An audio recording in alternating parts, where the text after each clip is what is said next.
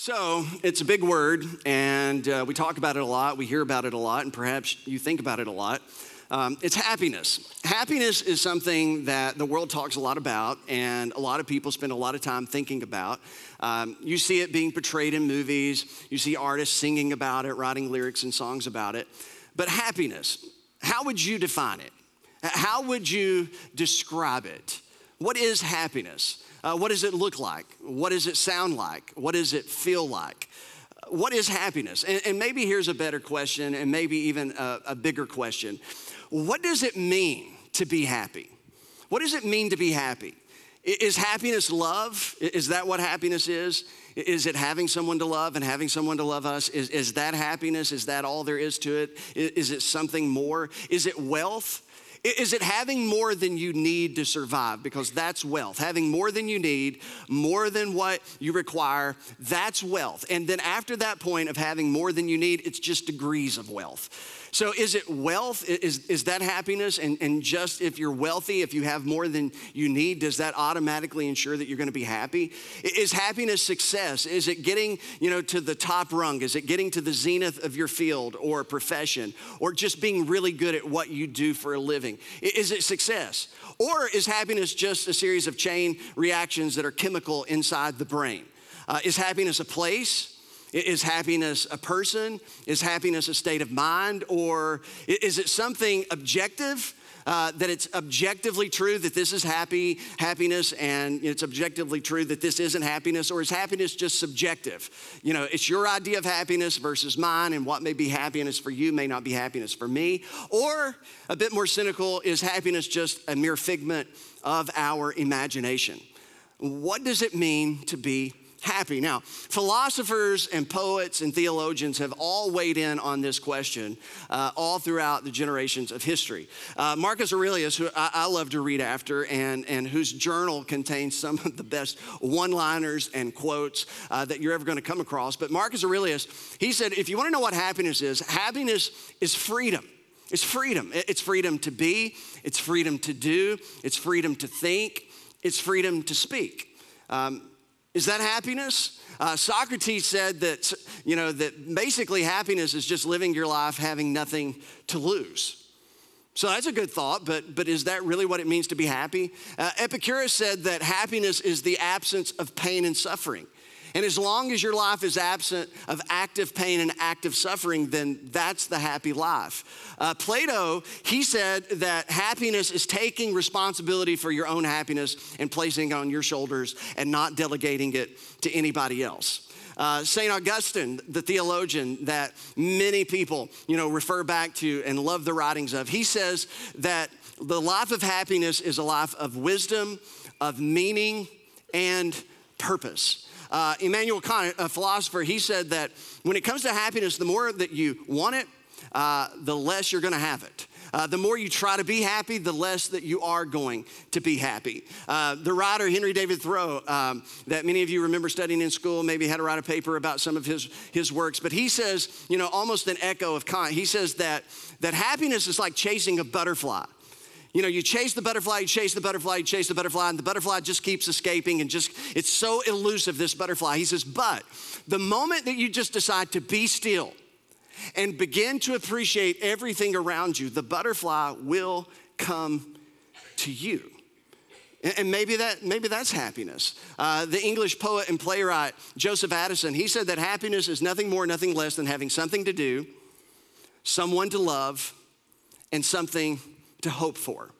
And so maybe it is. Maybe it's all of those things. Maybe it's some of those things. Maybe it's just one of those things. But what does it mean to be happy? Now, the point uh, of quoting all of those people and giving all those different perspectives about happiness is there's one thing that's absolutely crystal clear at this point in this message happiness is easily desired, but not so easily described. What does it mean to be happy? If you had to give a snippet, if you had to give a sentence, if you had to be short and succinct, and somebody says, What does it mean for you to be happy?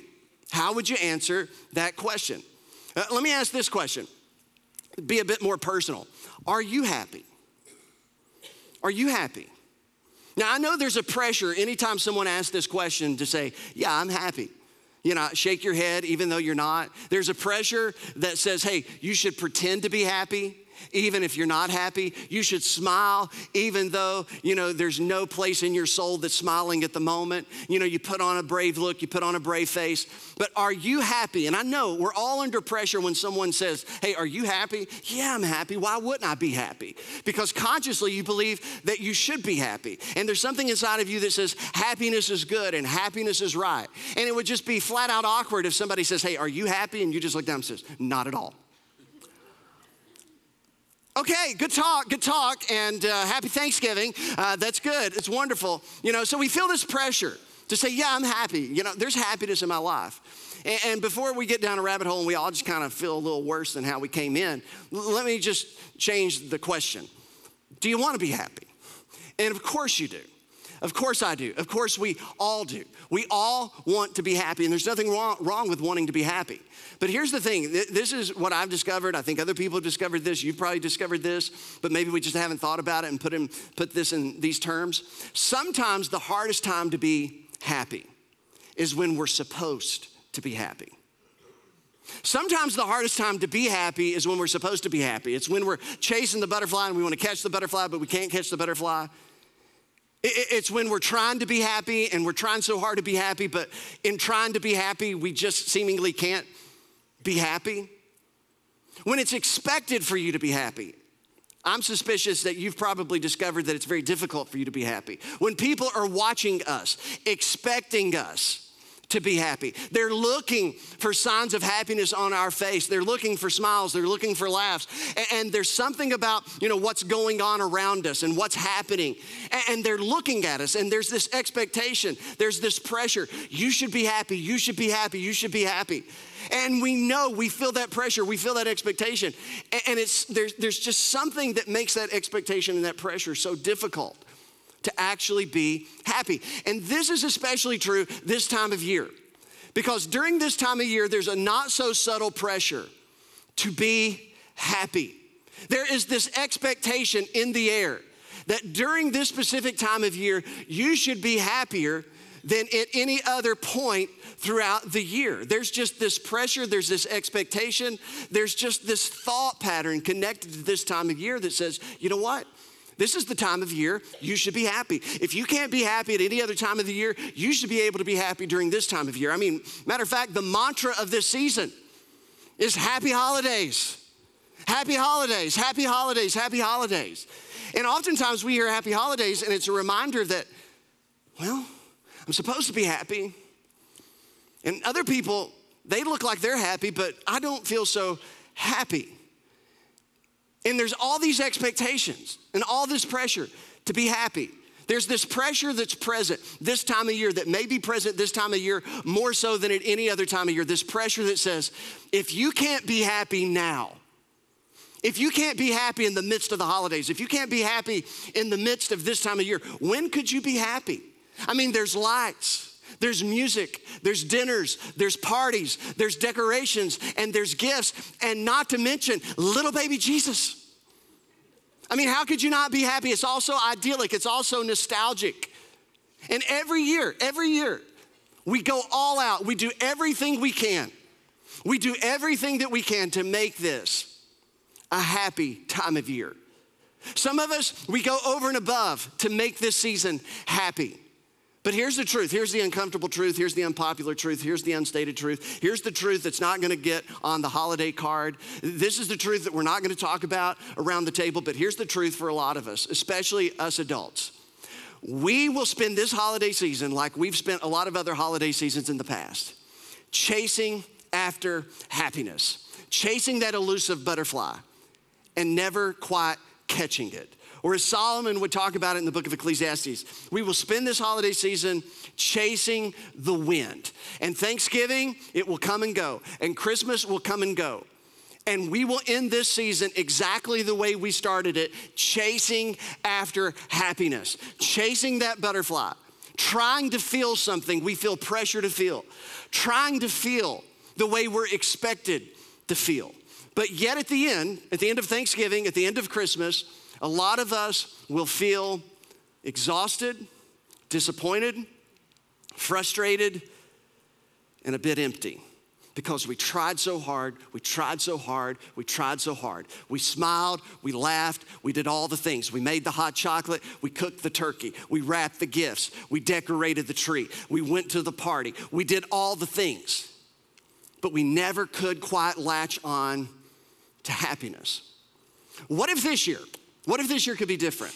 What if this year could be different for you, for me, for us? What if the holidays this year, what if the holidays this year could actually be happy or happier than what they've ever been for you and your family and for the people that are closest to you that you love the most and that love you the most. And you know what? Call me an optimist, call me an idealist. I think it can be. I think it can be a holiday season that is happy. I think it can be a holiday season that is happier than what it's ever been. I think it can be for you. I think it can be for me. I think it can be for all of us. And I think it's possible to actually latch on to a happiness in this season that actually extends beyond this season into all the other seasons of the year. Because here's the honest truth a lot of us, a lot of people, especially in the country, this country, especially in the West, in the 21st century, a lot of us will spend all year long, we will spend a lot of energy, a lot of time, a lot of money, and a lot of effort chasing after the butterfly of happiness. But yet, even though we spend a lot of time and a lot of energy and a lot of money and a lot of effort, and we go to a lot of lengths to find happiness, oftentimes on the other end of all of that effort and time and money spent, we just didn't get there, did we? So, what if happiness is possible? What if happiness is possible in the most virtuous sense of the word happiness, in the truest sense of the word happiness? And what if it begins with one particular choice the choice to live life with gratitude? What if gratitude, what if gratitude, if you choose gratitude this season in a way that you've never chosen gratitude before, and just not choosing gratitude, but living out gratitude and expressing gratitude and thinking gratitude and speaking words of gratitude. What if this season could be truly happy? And what if happiness no longer was something that was elusive or something you couldn't grasp? What if happiness found you? What if happiness became a reality for all of us in this season and all the other seasons just by simply deciding, I'm gonna choose to be a grateful person? I'm gonna choose to be a person who has a lifestyle of gratitude. Because here's the thing science agrees with this, philosophy agrees with this, theology agrees with this. Happiness doesn't exist apart from gratitude, it just doesn't. Happiness does not exist apart from gratitude. So you will never find true happiness. I will never find true happiness. We'll only have cheap substitutes. We'll never have true happiness apart from gratitude. So if you want to be happy, be grateful. If you want to be happy, be grateful. Now, it seems too easy to be true. It, te- it, seems too simple to be profound. But as I said, science agrees with this. Philosophers have agreed with this throughout the ages. Theology agrees with this. If you want to be happy, be grateful because happiness doesn't exist apart from gratitude. Now, when it comes to gratitude, uh, someone said that it's the highest form of thought because it is a way of thinking. That, that's what gratitude is. It's not a way of feeling, it's a way of thinking. You have to learn how to think in terms of gratitude before you begin to feel in terms of gratitude. And it's the thinking that leads to the feeling, which leads to the expressing. So you have to learn how to think gratitude, and it's the highest form of thought. It takes a conscious decision, it takes intentionality, it takes effort. It, it takes you choosing to live a lifestyle characterized by gratitude. And when you do, and when I do, and when we do, we'll find out that gratitude shifts our focus from lesser things to more important things, from shallow things to things of substance. It shifts our focus. That's just the way gratitude works. It deepens our perspective, it softens our heart, it renews our soul, it refreshes and refocuses our mind on what our mind should be focused on. Uh, gratitude, when it's your lifestyle, my lifestyle, it gives us the momentum to continue to walk forward, even in the face of life, when life is difficult and life is painful and life is complicated. Uh, without gratitude, life will just feel harder than it has to. The season will just be less than it has to.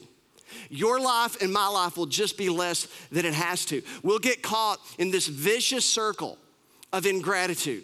Matter of fact, one writer that I was reading after a few weeks ago said that perhaps the greatest vice, the greatest vice in your life, the greatest vice in my life, the greatest vice in our life is ingratitude. And the scriptures would back this up. You know, Romans 1, it's like a flagship, you know, set of passages that Christians love to refer to to talk to a lot of things that are going on in culture. You know, that when they knew God, they did not glorify God as God. And, and they go through all these lists of sins that evangelical Christians love to talk about. But at the very beginning of that list in Romans 1 is the term unthankful. So we get really fired up about some things going on in our culture. We get, so, we get fired up about real particular sins, you know, based on what our perspectives are and based on what our life experiences are. We can get real fired up about a small list of issues. But perhaps we should be greatly bothered. Perhaps we should be greatly convicted. Perhaps we should be deeply, deeply concerned with the lack of gratitude in our own lives that God says it is the will of God, 1 Thessalonians 5. It is the will of God for you to be thankful and to give thanks and to speak words of thanks. This is the will of God. Why? Because the benefits of gratitude, they're not insignificant. Not only does science say that, you know, gratitude will make you happier, but science and medicine has well established that it will also make you healthier. It'll lower your blood pressure. And that's good news for some of you. It'll help you sleep better. It, will improve your self esteem. It'll increase your immunity. And that's good right here in the midst of cold and flu season. Be grateful. It may be your best chance of not getting sick this season. It lowers chronic pain. It decreases your stress hormones and raises your good hormones. It improves relationships. Here's a word for some of you, and I'm not going to tell you which one of you this is intended for. Gratitude makes us more likable.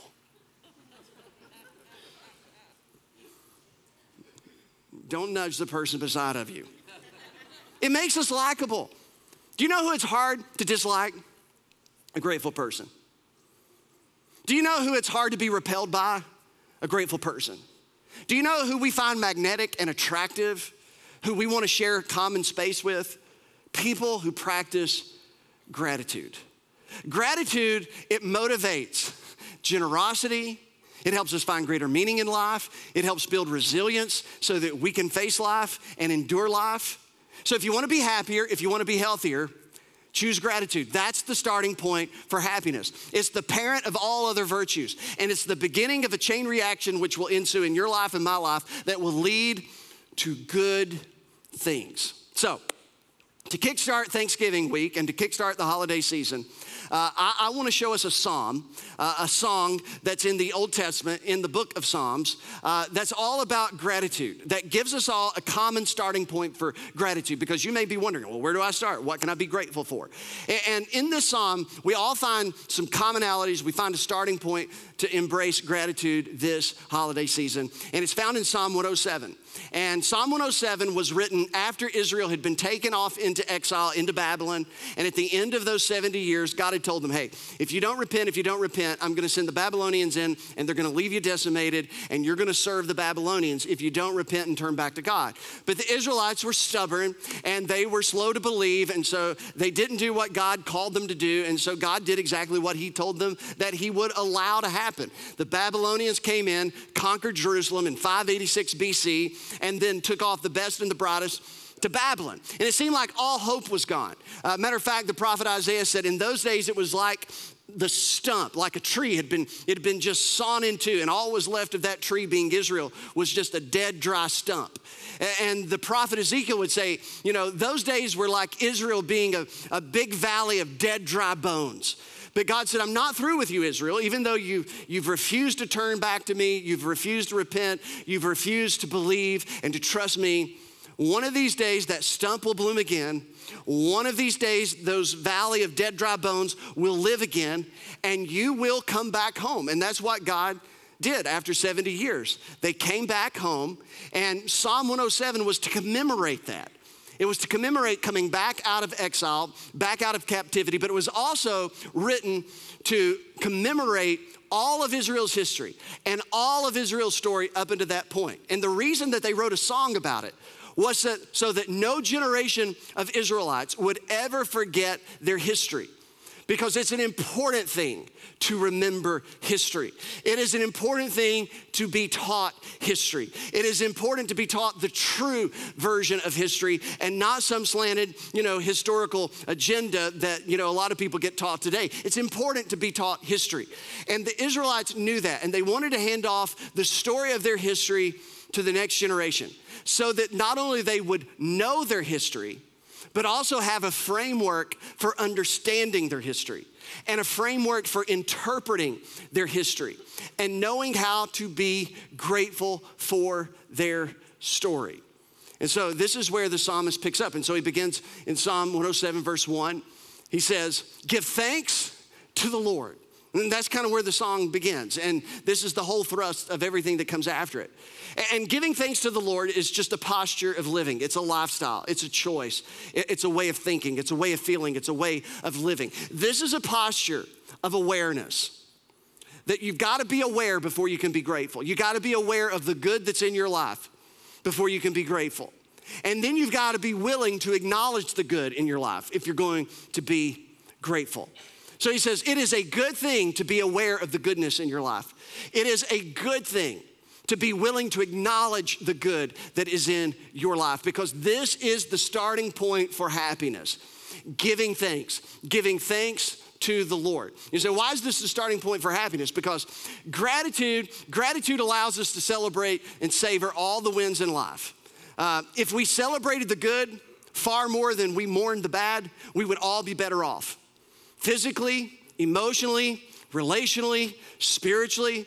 If we celebrated our successes to the degree that we regret our failures, if we rehearse the victories in our life as much as we rehearse the failures in our life, we would all be better off for it. If we would acknowledge the good, be aware of the good, and breathe it in and take it in and savor it and enjoy it and celebrate it, we would find that that is the starting point for happiness. The starting point for you and for me, for all of us. Another reason why gratitude is the starting point uh, for happiness is that it helps us outpace unhealthy, toxic emotions. I'm talking about any kind of emotion that undermines hope, peace, joy, love, contentment, self worth, uh, things like anger or envy or bitterness jealousy, insecurity, fear, um, resentfulness, uh, those things will undermine the way we truly desire to feel in life, the way that God wills for us to feel in life. If we allow toxic, negative emotions to outpace our healthy emotions, that's where misery comes from. That's where unhappiness is found. That's where discontentment lies. But if we're grateful, it allows us to outpace those emotions. We never are totally able to escape them, but we are able to outpace them to the degree that we don't have our very future, our present wellness undermined by those emotions. It's difficult for those toxic emotions to coexist in a lifestyle of gratitude. It just is. It's hard for those toxic emotions to coexist alongside of gratitude. So when you find yourself feeling toxic, and those emotions are not healthy, the first instinct ought to be for all of us is just to choose gratitude. Another reason why it's the starting point is that gratitude alters our perspective. We see things differently. Um, we interpret things different. We focus on what's right more than we focus on what's wrong. Uh, we have a greater awareness of the wonderfully ordinary things that exist in our lives that we tend to take for granted. Uh, we, we focus on what's right, we don't fixate on what's wrong. Uh, our perspective is such that we are able to zero in on what is good and what is wholesome. Um, we get to the place where instead of complaining about roses having thorns, we switch the perspective and we're grateful that thorns have roses. There's two ways to look at it. You can either focus on what's right or you can fixate on what's wrong. It's one or the other. You can't do both. So gratitude alters our perspective. It also, it also increases. It increases, and go on to the next slide there. Gratitude increases our mental fortitude. It, it keeps us from getting sidelined, you know, by bad things, tough things, difficult things, complicated things in life. Uh, when things that we have discovered are unwanted or uninvited in our lives and the unwanted remains unchanged, um, when we choose to be grateful for what remains unchanged that we wish would be changed or we wish would change to the better or to the good, from our perspective at least, gratitude allows us to be mentally tough, spiritually tough enough, relationally tough enough to keep on going even when things aren't exactly the way that we want them. And then gratitude anchors us. It anchors us to the present let me tell you something you ought to do this Thanksgiving. Something everybody ought to just go ahead and embrace. Maybe you do something like this already. But on Thanksgiving Thursday, or whenever you get together and you're sitting at your table, you should just make a one hour rule that nobody gets up from the table for, you know, in less than an hour. Nobody brings a phone to the table. You know, if you're gonna play music, you got all that in place. Everybody comes to the table, no phones. Everybody's gonna be here for an hour, and nobody's gonna get served coffee or dessert for at least 45 minutes and we're just gonna be present. And, and we're not gonna miss, miss the magic of the moment. We're not gonna miss the frailty of life. Because not every person sitting at that table may be there next year. Not every person sitting at that table may be there the next day. And to be able to be present and to be able to feel that and think that and to appreciate the simple things, the subtle things, the sound, the taste, the company, the smiles, the laugh, the stories. Gratitude allows us to be present because we're looking for things to be grateful for. It strengthens, gratitude strengthens our relationships. Every relationship, no matter what kind of relationship it is, it'd be stronger if we were in a habit of telling each other, I want you to know how grateful I am for you. I want you to know how grateful I am for you. Don't you feel good doesn't it, doesn't it make you feel so wonderful when somebody tells you, I'm so grateful for you? And let me tell you why I'm grateful for you. It's like, you know, and some of us, like, we get a little awkward when people talk to us that way. We'll look at the ground, we'll look at the floor. It's like, okay, yeah, it's good, it's good, yeah, appreciate it. And it's like, you know, we can be weird sometimes because we're not used to talking that way. And we're not used to listening to those type of words. But we'd all be better off if we get a bit more comfortable expressing our gratitude to each other. Now, back to the psalm. He says, Give thanks to the Lord, for he is good. Now, I, I want to just slow plow through these opening verses for just a moment, and then we'll pick up speed and momentum towards the end. The goodness of God, when we talk about the goodness of God, the goodness of God is the sum total of all of God's attributes. That's what the goodness of God is. It's the sum total of all of God's attributes. And when you put the sum total of all of God's attributes together, you call it the goodness of God.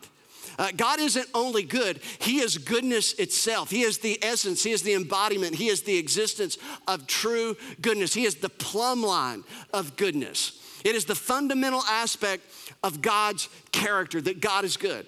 Uh, the two most important questions that anybody will ever ask is the first one, does God exist? And once you wrestle that one to the ground, and if you come up with the conclusion that you believe that there's ample evidence, and I believe that there is, to believe that God's existence is possible, that God's existence is probable, that God exists. The second follow up to that question is Is God good? If God exists, then the obvious next question is Is the God that exists a good God?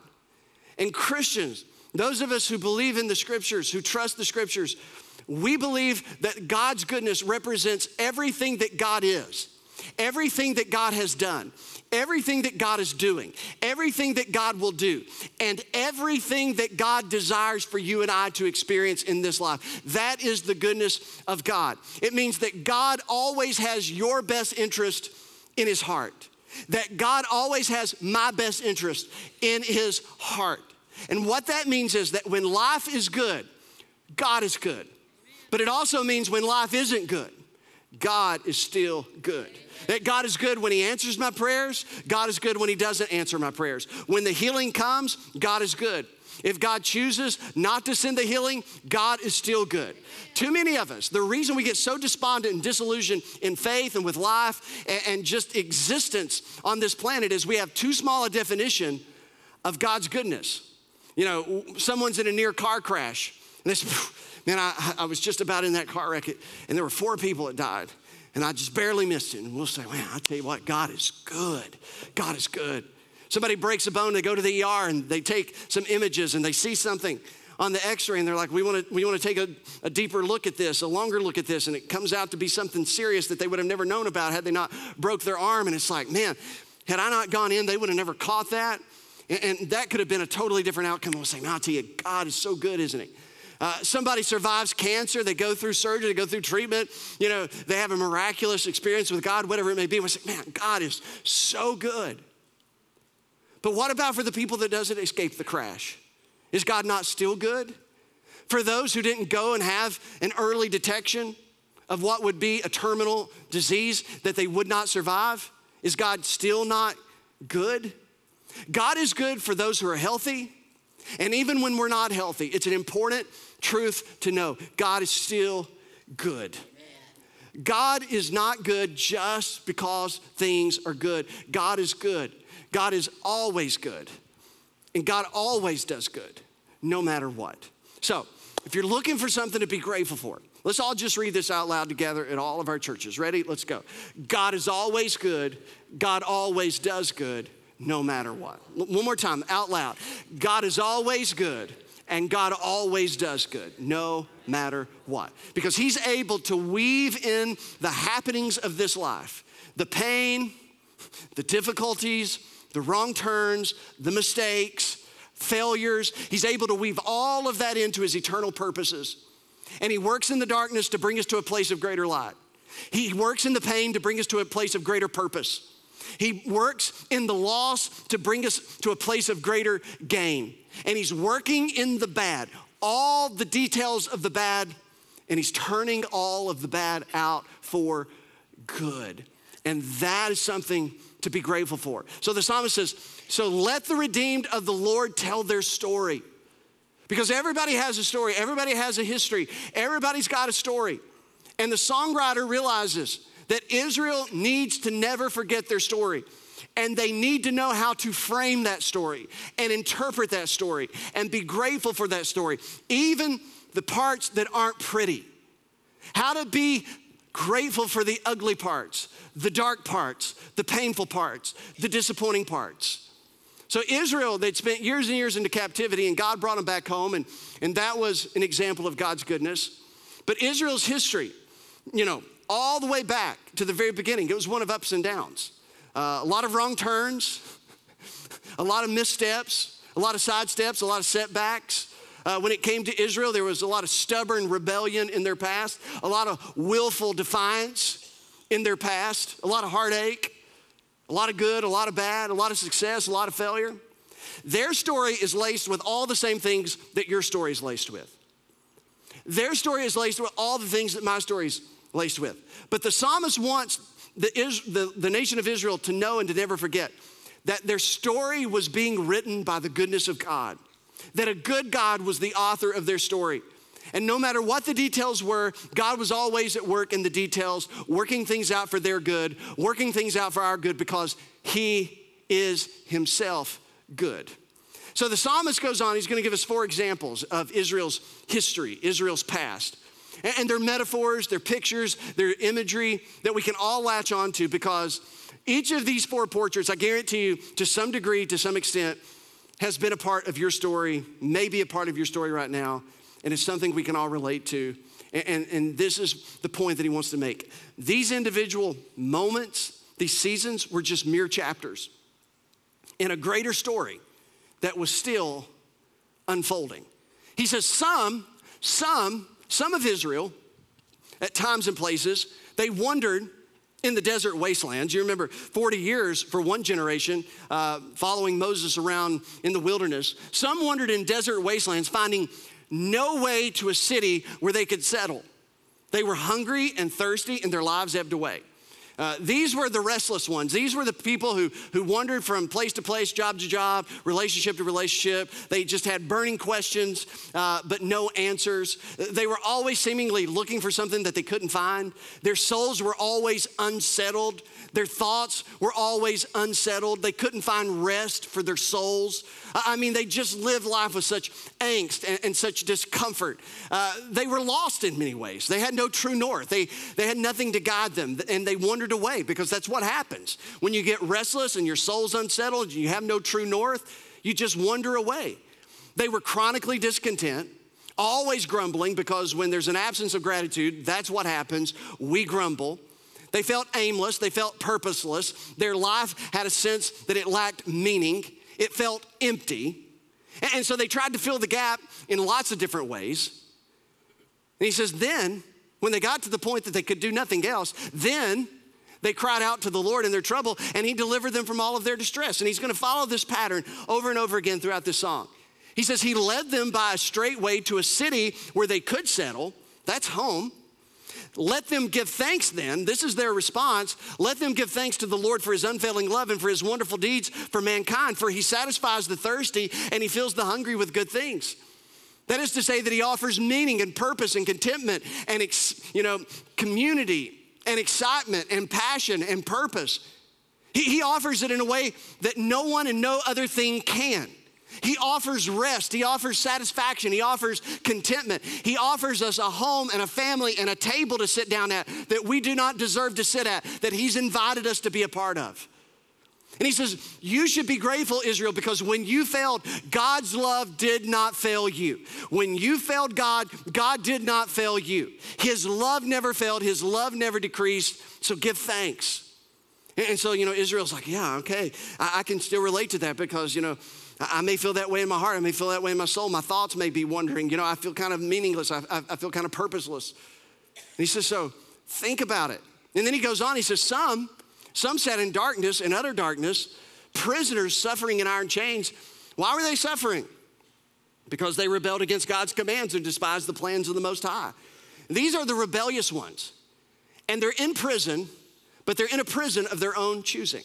They're in a prison of their own making. It's as if that they walked themselves to the prison and they walked up to the door and they opened the door and they walked into the prison cell and then they grabbed the key and they locked the door and they threw the key away. He says, at times Israel was in a prison, a captivity of their own choosing. They were hostage to their own rebellion. They were imprisoned by their own desire for freedom and autonomy and independence. And that desire for autonomy and independence, it just resulted in imprisonment. They were imprisoned to themselves. They were imprisoned to lies. And that's where they were.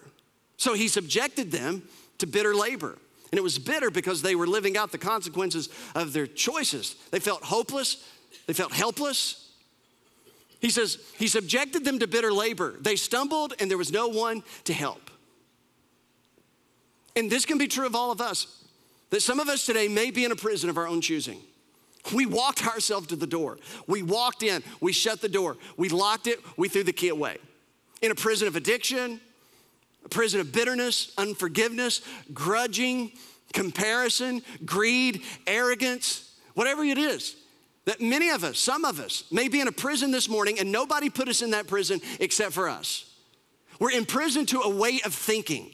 We're imprisoned to a religious way of thinking. We're imprisoned to comparison against other people. We're imprisoned by envy or by jealousy or by unforgiveness. And nobody put us there. We chose to be there. And now we feel like there's no help. He says that it was that way for Israel. And then they cried out to the Lord in their trouble, and He saved them from their distress. He brought them out of darkness, the utter darkness, and He broke away their chains. Let them give thanks to the Lord for His unfailing love and His wonderful deeds for mankind, for He breaks down the gates of bronze and cuts through the bars of iron. He gives freedom from the things that hold us back. So, what's holding you back? What's holding me back? What prison have you checked yourself into? Because He's willing to set us free. He, he's willing to allow us to escape the bitter consequences of our own choices. He can set us free even though we've imprisoned ourselves.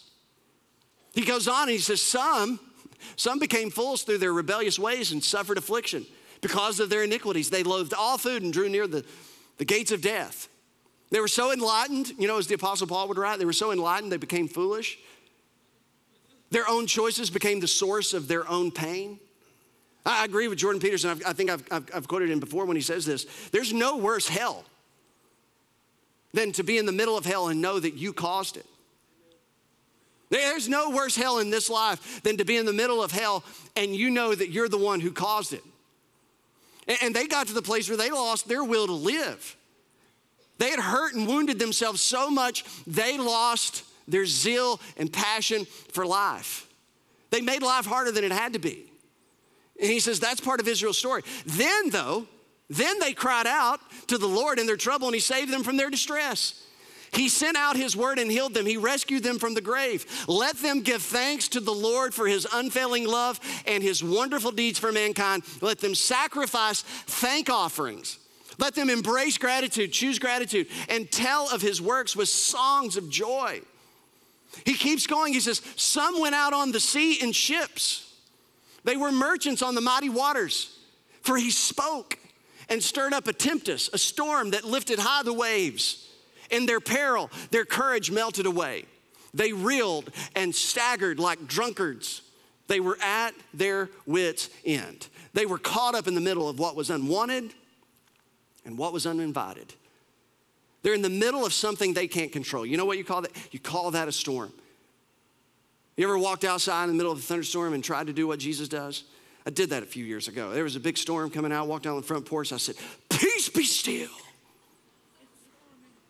And then I was getting so wet from the rain and the wind, I went back inside. It's like I, it didn't work for me. Sometimes we're right in the middle of something we have absolutely zero control over. Zero control over. Somebody else's decisions, zero control over it. Something that's going on in the world, zero control over it. A health experience that's currently going on, and zero control over it. You would love to be able to manipulate it. You would love to be able to control it or to harness it in some way, but it's absolutely out of your control. It's out of my control. And that's where they are. They're tossed about. Life's just tossing them from one wave to the other, and they feel like there's nothing, there's nothing else I can take on at the moment. If there's one more thing that happens, I think I'm going under. And that's the picture. And then, then they cried out to the Lord in their trouble, and He brought them out of their distress. He stilled the storm to a whisper. The waves of the sea were hushed. They were glad when it grew calm. I bet they were. And he guided them to their desired haven, to safe waters, to a safe harbor. So let them give thanks to the Lord. Let them choose gratitude for his unfailing love and his wonderful deeds for mankind. So, what do we learn from all of this? What is it that we can take away from all of this? Because Israel's story, in many ways, mirrors our own story. And in their story, we find reasons, real reasons, practical reasons reasons out of our own life's details to be grateful in this very moment. What do we learn? We learn that God is good because when the storms of life hit, He comes closer to us than the storm ever could. Those are Spurgeon's words. And Spurgeon, he observed, as many of us have, or will have the opportunity to, that when the storms come, and they will come, and when a storm comes, I mean, you're in the middle of it, you're immersed in the middle of it. And how is it that even when you're immersed in the middle of the storm, that He comes closer than the storm? When you're enveloped by the darkness, you're consumed by the heaviness of the darkness, He comes closer to us than the darkness ever can.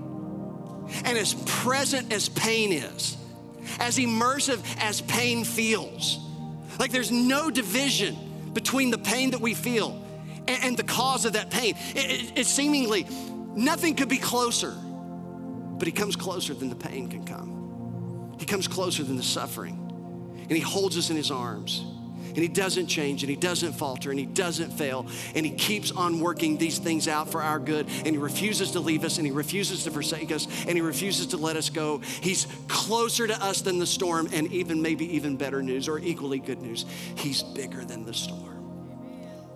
And when he chooses not to say, Peace be still, and the wind and the rain subsides, he can say, Peace be still to your soul. And you can have peace right in the midst of unsettled seas. What else do we learn? We learned that what's out of our control is always under his control. The one that knows all things, controls all things, can be trusted with all things. He is for me, He is with me, and He's working all things out for my good and for your good. Th- these are things to be thankful for. God, I just want to be aware and acknowledge that what's out of my control, I'm right in the middle of it. I cannot control it. I can't control him. I can't control her. I can't control the choices. I can't control what the company does, what the economy does, what the government does. I, I can't choose what's going on right now. I have no control over it. But God, I just want to acknowledge and be grateful that it is under your control, even though it's out of my control. What else do we learn out of this song? And this is good news. Even when I imprison myself, He's still willing to set me free. Aren't you glad that God doesn't say some of the things that we say? Well, you made your bed. You made your bed, partner. Go ahead and lie in it. Now, you did this to yourself. You just need to wallow in it for a while. You just need to suffer under all those consequences of your choices. You need to learn your lesson. Even when we imprison ourselves,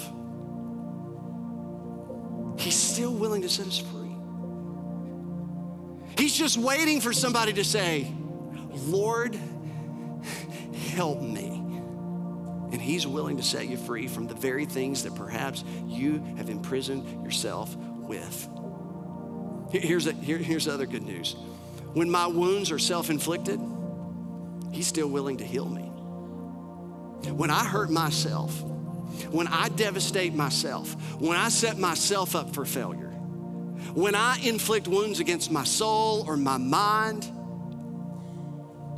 when I choose to practice self hatred, self loathing, whatever it may be, when I am inflicting wounds on myself, He's still willing to heal me.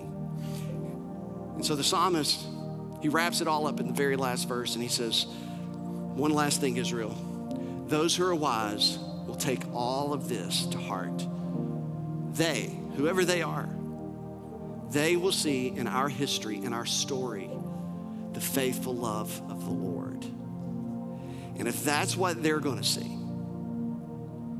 you say, well, who's they? Well, I think certainly he was probably thinking about us. Because God promised that through Israel would come a Savior. And through all of their convoluted up and down, misstepped history, God refused to abandon them because God had made a promise to them that one day through Israel would come a Savior, a King. And we look at Israel's story, and it would have been much different to live it. But we look at it now and we say, Isn't God so good? Isn't God so faithful? His love never fails. And the point is that the goodness of God, the goodness of God will be the story of my life because it became the story of Israel's life. When we tell the stories of our life, and one day we will, most of us will see death coming. We will. And when we tell the story of our life, we'll talk about how our scars became strength, how our wisdom became. Our wisdom was born out of all that pain and all of those failures. How setbacks were just setups. We'll tell stories about how we were lost and God came after us and He found us and He brought us home and He brought us to His table and He brought us in His family.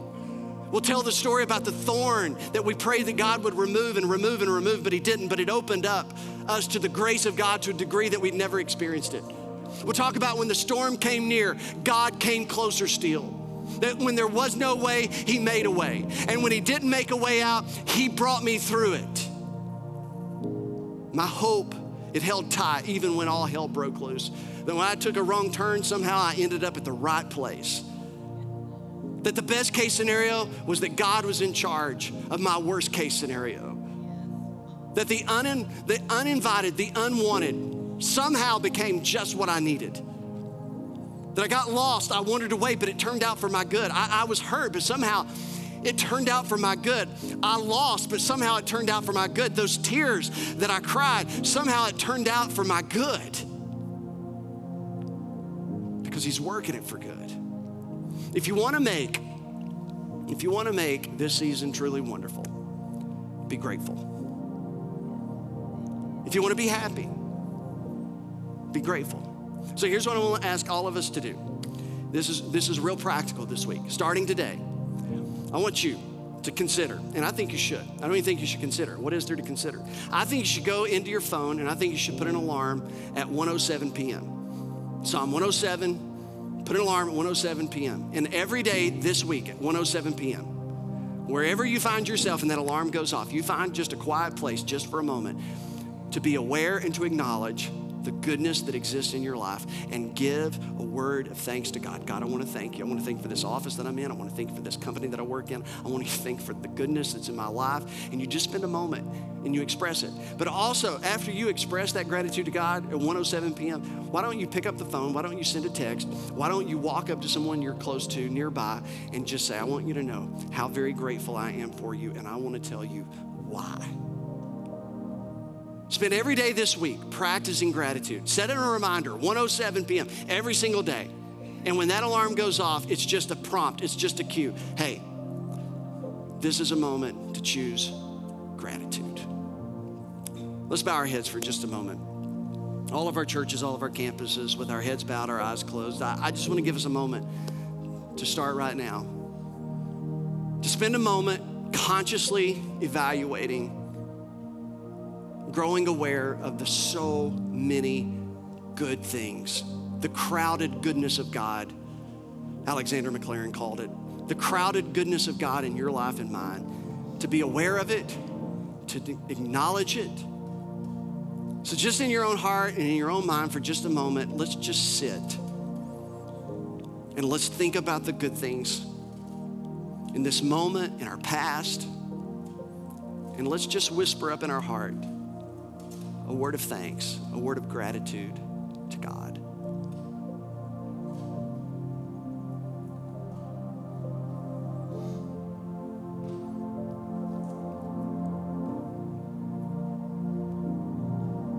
God, in this moment, we choose gratitude. We choose to believe that you're good, that everything you do is good.